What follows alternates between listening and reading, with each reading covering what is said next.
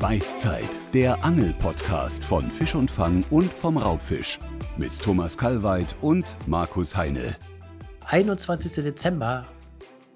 Eieiei, schon so weit, Mensch. Ja, es ist äh, laut Kalender ist heute Winteranfang. Oh weia, ich glaube, es ist gefühlt schon seit drei Monaten, aber stimmt, ne? Heute ist, glaube ich, Wintersonnenwende, ne? Oder sowas ähnliches. Ja, das heißt, Auweia ist gar nicht angesagt, sondern ab heute werden die Tage länger, also es geht aufwärts. Genau, ach, oh ja, der Frühling ist in Sicht. Das ist schon mal was Gutes, ja. Und um dir noch eine Freude zu bereiten, darfst du heute von unserem Beißzeit-Adventskalender das 21. Türchen öffnen. Und es ist für dich auch einfach, weil es sind ja nur noch ein paar Türchen geschlossen. Genau, es steht fast alles schon offen, aber ich habe schon mal geguckt, wo es denn ist. Ganz unten rechts. Ich mach's mal auf. Dass du, in, dass du in diesem Alter noch so gute Augen hast. Oh ja, ja, ich habe es gefunden. Oh, ein spannendes Thema. Markus, Schmerz ist heute angesagt. Schmerz. Schmerz beim Angeln, da fällt mir direkt ein, wenn man sich einen Haken in den Finger bohrt. Wobei ich sagen muss, das ist mir bisher noch nie passiert. Dir denn? Mir schon, ich sag mal, zweieinhalb Mal. Einmal Krankenhaus mit, äh, naja, mit einem verzweifelten Arzt, der den rausholen musste. Und einmal habe ich es dann aus Wut, äh, habe ich ihn gleich selbst rausgerissen. Das hat auch funktioniert. Und dann direkt, nachdem er eingedrungen war? Oder? Genau, das ist das Geheimnis. Also man hat so eine, Minute Zeit, dann ist man vor lauter Schock, hat man fast kein Schmerzempfinden. Wenn man dann den Haken schnell rausreißt, dann geht's. Wenn man länger wartet, dann fängt so etwa nach einer Minute das Schmerzempfinden an und dann kann man den noch nicht mal mehr berühren.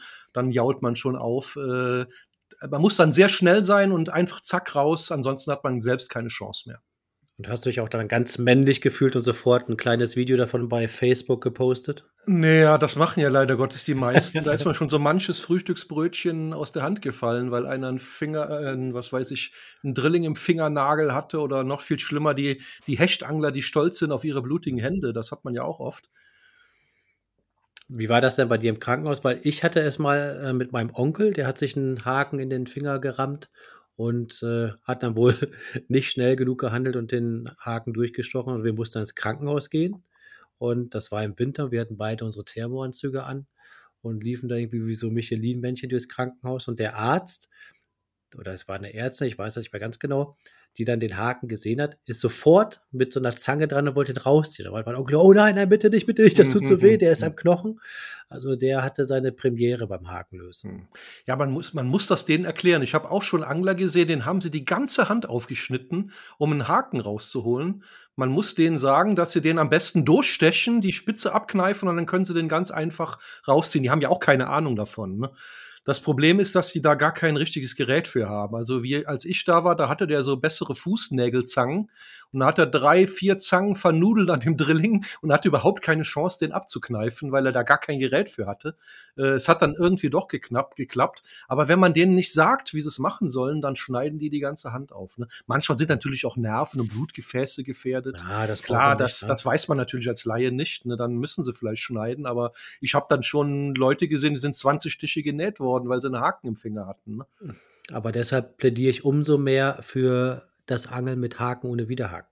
Das stimmt, dann geht es einfach rein und genauso schnell wieder raus. Das ist ja. der Vorteil. Aber auch vielleicht im Drill auch, naja, man weiß es nicht. Ne? Ja, wobei immer mehr Leute ohne Widerhaken angeln und wenn die Schnur auf Spannung bleibt, dann sagen ja schon die meisten, dass man eben weniger genauso wenig Aussteiger hat. Ne? Ja, klar. Ich bin da noch ein bisschen skeptisch, weil wenn ich mal was fange, das ist immer selten der Fall, dann will, ja. dann will ich es auch landen. Das ist meine, ja. meine, meine Einstellung. ich mag es, wie du es immer, wie du das immer untertreibst, ne? Ja, es ist so selten ja was so, fängst. Ja. ja, aber wenn dann, dann muss der auch raus. Aber kommen wir zurück zum Schmerz. Haken im Finger ist ein Schmerz, den man beim Angeln spüren kann. Sonst kann ich mich meistens daran erinnern, wenn man sich durch so Dornenhecken kämpft, so, eine, so ein Brombeerstrauch, wo man am besten noch mit der atmungsaktiven Warthose hängen bleibt und dann sich noch doppelt aufregt, weil man erstens noch ein blutiges Bein hat und dann auch noch ein Loch in der Warthose. Das war auch kein Mensch, ne? Ich habe da auch schon Tränen vor Wut in den Augen gehabt, wenn man mitten in so einer zwei Meter hohen Brennnessel fällt. ja. Ist von, von, von Bremsen zerstochen, dann die Brennnesseln im Gesicht und überall und dann da fängt man, also ich habe auch schon angefangen zu heulen irgendwo an einem Fluss und gedacht, was machst du hier eigentlich?